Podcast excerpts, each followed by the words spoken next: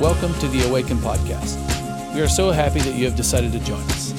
Hopefully, you will find the next few minutes challenging and refreshing as we consider together how God is asking us to respond to His grace.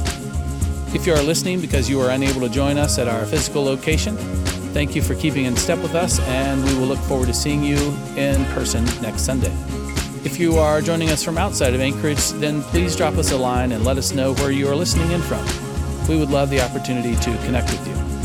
If you are exploring faith for the first time or just trying to figure out what Awaken is about, please don't hesitate to drop us a line and introduce yourself. We welcome any question you might have about life, the Christian faith, or Awaken Church. May God be with you as you listen. Well, good morning, everybody. So, I have been challenging people to memorize Exodus chapter 14, 13 through 14, and I was worried this week. Mike, if you wouldn't mind just coming on up, I, I was worried that nobody was memorizing Exodus 14, 13 through 14. And let's just do a quick survey. How many of you have memorized that yet? Okay, all right. Yeah, so I thought I was going to bring in my heavy hitter. Come on over onto the rug because uh, Michael Worth memorizes scripture as a discipline in his life. Here you go. Yeah. Were you the were you the last born in your? You're, you're the youngest brother, younger brother, because I, you have another brother here. That's right? what I was told. Yeah, that's why you're better looking. Yeah. Yeah, stronger. yeah, I don't know. No, really. oh, okay. Well, uh, so I've asked Mike to answer some questions. He knows the general sort of topic, but he doesn't. He hasn't had my questions yet. So we're going to see how he does. But I want to ask him about scripture memory, and I'm trying to kind of convict you guys. Actually, it's it is my not hidden agenda to think about memorizing scripture. So the first question is for somebody who's never memorized scripture, why would you tell them to memorize scripture? What's like, you know, one or two things that kind of come to your mind as far as like, you know, benefits when you memorize scripture? I would just, uh, there's so many things, but God obviously says, if you love me, keep my commandments. Okay. Obviously, that's more maybe of a guilt thing for most people, but we fight the law. But the truth is, if we want to love God more, we need to know his commandments, and we yeah. can't know it unless we know it. And okay. then uh, two would be Psalm 119.11, Thou, thy word have I hid in my heart, that I might not sin against thee. So I just think of hid, to hide something, you have to value it. You have to take time to go hide it. And to hide it means you know where it is and you can go back and get it. And I think of yeah. memorizing truly draws. God is telling us, take my word. I mean, He He's given us the word. Many Christians haven't had word throughout history. We have this Bible and we do not spend time with it. To take His word, to hide it in our heart, and the blessings are untold. Yeah. And so, in that passage of scripture that you just uh, quoted, from memory. Uh, it's handy sometimes when you need it on the spot. But you hide his word in your heart so that you might not sin. So, talk a little bit about scripture memory and spiritual warfare. Like it's a tool that we use and have have Absolutely. to use. Absolutely. I was just thinking, even coming here as you told me, hey, I want to call on you this morning. just thinking the Word of God is, I think of Hebrews, uh, where it says, uh, For the Word of God is quick and powerful and sharper than any two edged sword, piercing even to the dividing asunder of soul and spirit, and is a discerner of the thoughts and intents of the heart.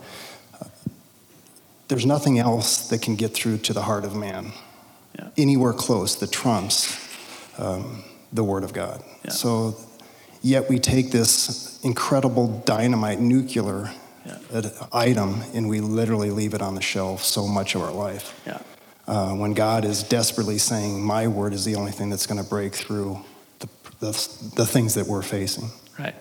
Um, we see Jesus in his most, when he's having his uh, spiritual warfare on display for us in the, you know, he's fasted for 40 days, and then the tempter comes and tempts him. How does he repel those temptations? He repeats the word of God. And do we think he had those verses memorized? I think he did. And so, if we're going to follow in Jesus' footsteps and live as Jesus did, should we memorize scripture? Absolutely. That was a softball question. Yeah. Yeah, yeah. So um, let's assume for the moment, because these are the greatest people in the world, Yes. and they're, they're, they're very spiritually responsive, responsive. Like when somebody gives a spiritual challenge, you're like, I am on that, right? So let's assume that. And let's assume somebody wants to begin the habit of memorizing scripture. How do you do that? Let's say there's somebody they've never memorized a verse before. So, how do you go about it? Or maybe how would you help somebody get started? I think it's um, desire, choice. You have to choose that you want to do something. Many people look and you say, hey, I, yeah, I need to do that. We all know we need to. We all are shamed by the fact that we don't know more of God's word. But then to be, receive his grace and go forward and say, teach me one verse. I promise anybody that if you start like anything with one verse, God will inspire you to the second verse. You say, well, I don't know what to learn. Uh, every sermon that you hear, God is using some verse. I mean, I do not walk out of one service here that I could not take one, two verses that highlight the thought. So I might challenge. My, I would just throw it to anybody: is where do you start? You start with any verse that convicts you of anything Yeah. spiritually, and you say, because God will do it. If you if you test God and say, God, I, I, I don't know a verse. Uh, show me a verse that you want me to learn. I guarantee you, you will see it in bright lights that go. He wants you to show you. To, to memorize, the best thing that I have found is to read, say it out loud. A lot of people try to memorize quietly. When you hear yourself speak, you're, you're, you're, you're using so many senses. You're using speech, you're hearing your own voice, you're having to put the thoughts together, you're having to fluctuate your voice. Uh, that's the power, I think, of really learning more quickly is to speak out loud, and then you hear every mistake and you can change. And then you hear yourself, and as you hear yourself, you're, you're hearing God's word. Right, right. Yeah, okay. Um, last question Romans 12, uh, 1 and 2 talks about, you know, our response to God's grace is that we lay our lives down. And, we, you know, as we're submitting to Him, as we're surrendering to Him, He renews our mind. Um, how do you think the memorization of Scripture helps with the mind renewal process? That's a tough one. I was trying to warm you up for this one. No? That's, that's kind of a softball. Oh, it's a softball. Okay, all right. It's funny how God has things because Yeah. as the song service today was, It is well with my soul. And even Yeah. as your question, I would easily answer uh, Isaiah 26, 3 and 4. Thou, hast, thou wilt keep him in perfect peace, whose mind is set on thee, uh, because he trusteth in thee. Trust ye in the Lord Jehovah, for the Lord Jehovah is everlasting strength. Strength. I just think of God will keep us in perfect peace. When I think of this world, what we're going through right now, what we're going to go through, he promises peace. You're talking mind. How do you renew your mind? Right. Well, with- stayed. So he only promises that to those that whose mind is stayed on him. Yeah. That can be done a lot of. We think different ways, but one of the top ways is memorize and uh, examine yourself and repeat it and marinate in God's word. Awesome. Thanks, Mike. Woohoo!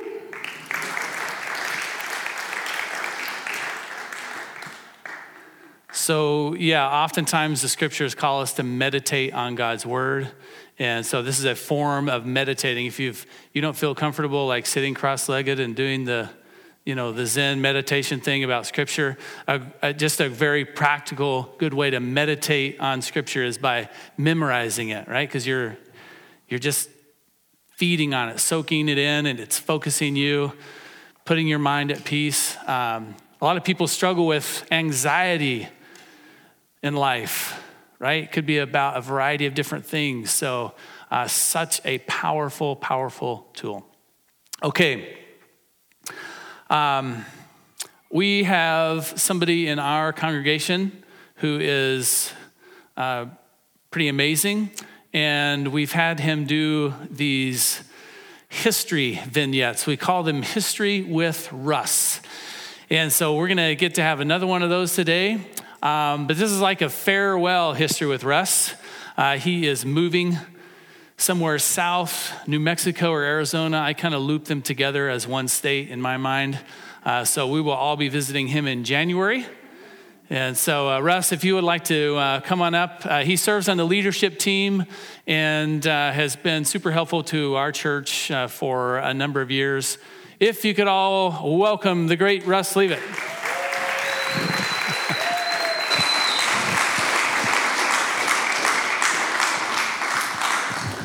Morning, everyone.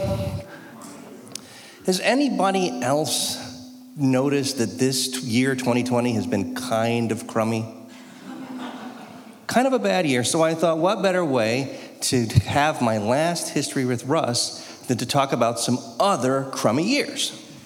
I'm going to talk about three really bad years and why they were bad and why, in the bigger picture, they're not really all that bad. First really bad year is 303 AD. Uh, 303, anybody know why 303 is significant? Probably not. I didn't know till I looked it up. 303 was the year the last great persecution of the Christian church in the Roman Empire began. The emperor at the time was, was a man called Diocletian, and at this time the Roman Empire was kind of having some problems. It was being attacked by the Persians in the east, and Germanic tribes were moving into Roman territory from the north, and the empire was kind of creaky and badly run, and Diocletian became the emperor. He was actually a fairly effective administrator. He was able to consolidate his uh, management of the empire. One of the things he did was essentially finally eliminated the role of the legislature, the Roman Senate, in doing anything. So he consolidated all the power of, of the government into the hands of the executive. Uh, and sometimes when people do things like that, become the sole ruler of everything, they tend to get a big head. Uh, this, was this also happened with the Emperor Diocletian? One of the symptoms of his megalomania you can see in coins from the period. The coins from the period have a picture of him on them, and underneath it says in Latin, Dominus et Deus. Anybody know what that means? Diocletian, Lord and God. Now, if you think you're, if you think you're the Lord and the God, if there's a group of people who refuse to acknowledge you as the God, do you think that might bother you? It did. It bothered Diocletian. So he was the one who initiated this great persecution of the Christian church. In 303, he signed an edict. And essentially, it began attempting to wipe out Christianity in, in its entirety. Uh, the process started fairly innocuously. You know, he just uh, prohibited Christians from coming together to worship in the same building. Thank heavens we don't have to deal with that kind of thing today. Started with that, but then it moved on. It got much worse, and eventually moved on to, you know, many, many leaders of the church were martyred for either refusing to acknowledge Diocletian as God or for refusing to take part in pagan sacrifices, various things. But there was this tremendous persecution. It was, however, ultimately unsuccessful. Uh, one of the things Diocletian did that was more successful was he sort of restructured the way the Roman Empire was managed. Instead of having one emperor in Rome and he's centralizing everything, he split the empire into two parts one centered in Rome and one centered in Constantinople in the east. And Diocletian named himself the and another of his allies uh, called Maximian. They were the two emperors of these two halves of the empire, each called an Augustus. And he gave, Diocletian gave each Augustus a sort of deputy emperor called a Caesar. The man he named to be, Diocletian, the great persecutor of the church, named to be Caesar in the west was a general called Constantius Chlorus. And when Constantius Chlorus got promoted, he did what a lot of men do and traded in his wife for a newer model. He put away his wife, Helen, Helena, to marry the Emperor Maximian's daughter. Helena, we've talked about before, one of these history with Russ talks. She is, in fact, later became known as Saint Helena. She is the patron saint of new discoveries. She had a son named Constantine. Anybody remember why Constantine is significant?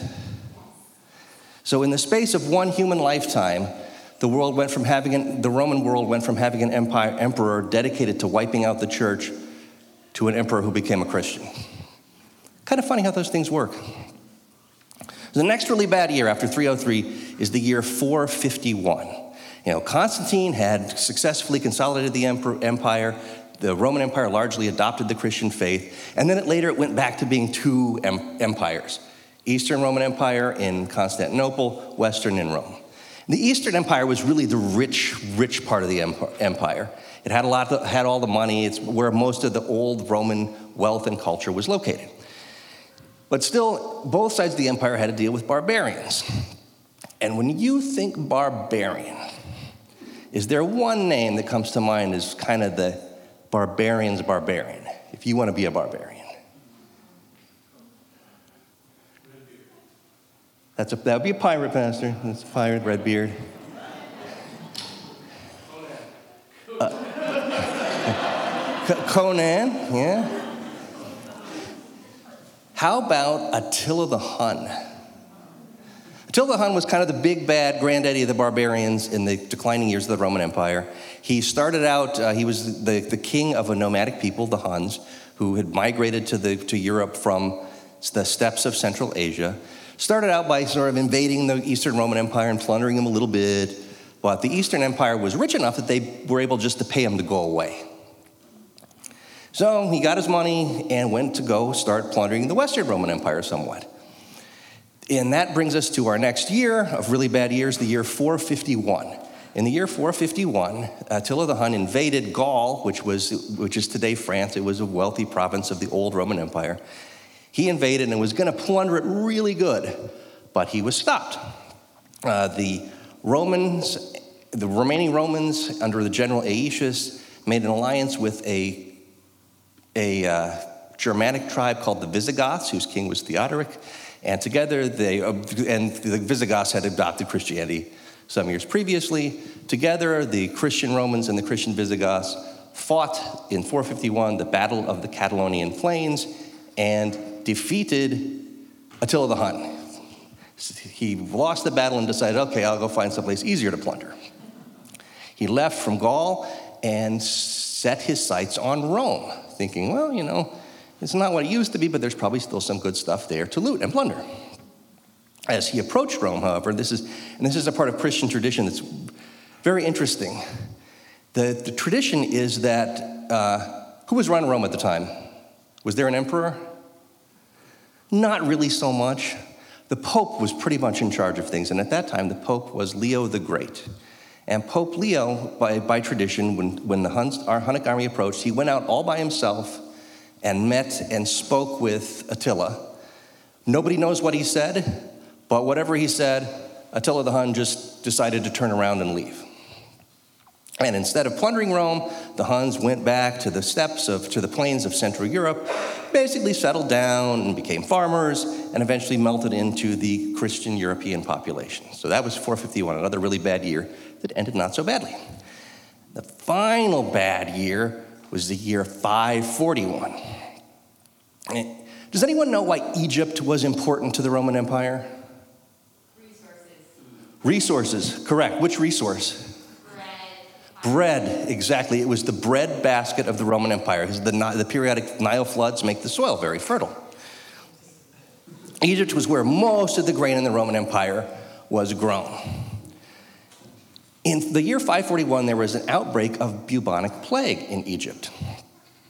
And so, Egypt exported a lot of grain around the Roman world. People like grain and eat it. Who else likes grain? Rats. And what, what likes rats? Fleas. And fleas are, the, of course, the primary vector for transmitting the plague. 541 was the outbreak of a plague, that covered the entire Mediterranean world. It ultimately killed about 25% of the population. It is known now historically as Justinian's plague. Anybody know why? Justinian was the mad scientist who invented it? No. The emperor, emperor of the Eastern Roman Empire was the Emperor Justinian. Uh, he's known for things other than just the plague that happened while he, was, while he was the emperor. The plague did not destroyed the empire. And Justinian was successful at uh, strengthening the Eastern Empire. He even reconquered some of what had been the old Western Roman Empire. And he is responsible for completing what great building that we have talked about in the past? The Hagia Sophia, the great church in Constantinople. And in this church, as we, anyone who was here when we talked about it a couple years ago, there is a beautiful mosaic that depicts Christ Pantocrator, Christ as the ruler of everything. And it was a reminder to everybody in the world, the Christian world, that Christ is sovereign, God is sovereign no matter what happens. And it stood there for a thousand years as the greatest church in the Roman world until the Ottoman conquest of Constantinople in 1453. But it's still there, it's still there, it's still standing, and you can still see this beautiful mosaic.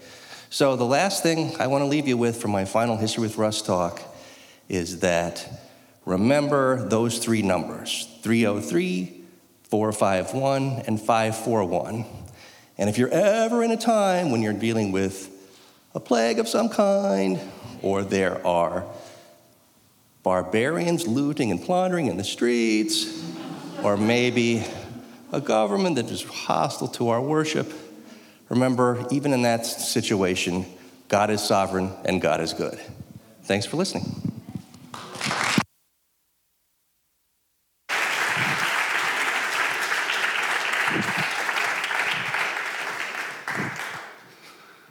That's so awesome. Now you know why we've had history with Russ. Um, if you guys would please stand. Can you put Exodus 14, 13 through 14 up there? I think it's the last slide. It might just be that this verse could help you in life in a, a variety of ways. You can you could substitute whatever thing in your life seems overwhelming, too big, out of your control. You can substitute that in for the Egyptians. And you can pray this verse, you can claim this promise, um, you can live with this faith. Let's read this together. But Moses told the people, don't be afraid. Just stand still and watch the Lord rescue you today. The Egyptians you see today will never be seen again. The Lord Himself will fight for you. Just stay calm. Amen. You guys have a fantastic week. We'll see you next Sunday, if not before. Thank you again for listening. It is a joy to be able to share God's truth with you.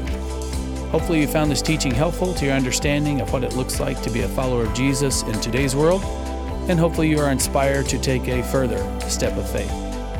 Please let us know how we can be praying for you as you continue your journey. If you live in the Anchorage area, you are welcome to join us any Sunday. And we have an Awaken 101 event every six weeks, and this is also a great way to find out more about our church. Please sign up for that event by going to the events tab at our website, awakenalaska.com, and looking for Awaken 101. Feel free to share this podcast with your friends, and we will see you next week.